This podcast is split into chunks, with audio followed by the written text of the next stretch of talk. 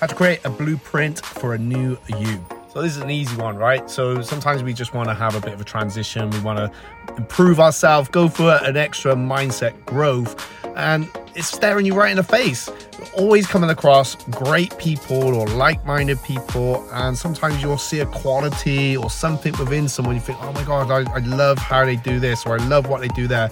Simple, take it. You're not stealing it. You're just borrowing it, really. So take the qualities and the things that you see in others and use them for yourself. Bring them into your own lives.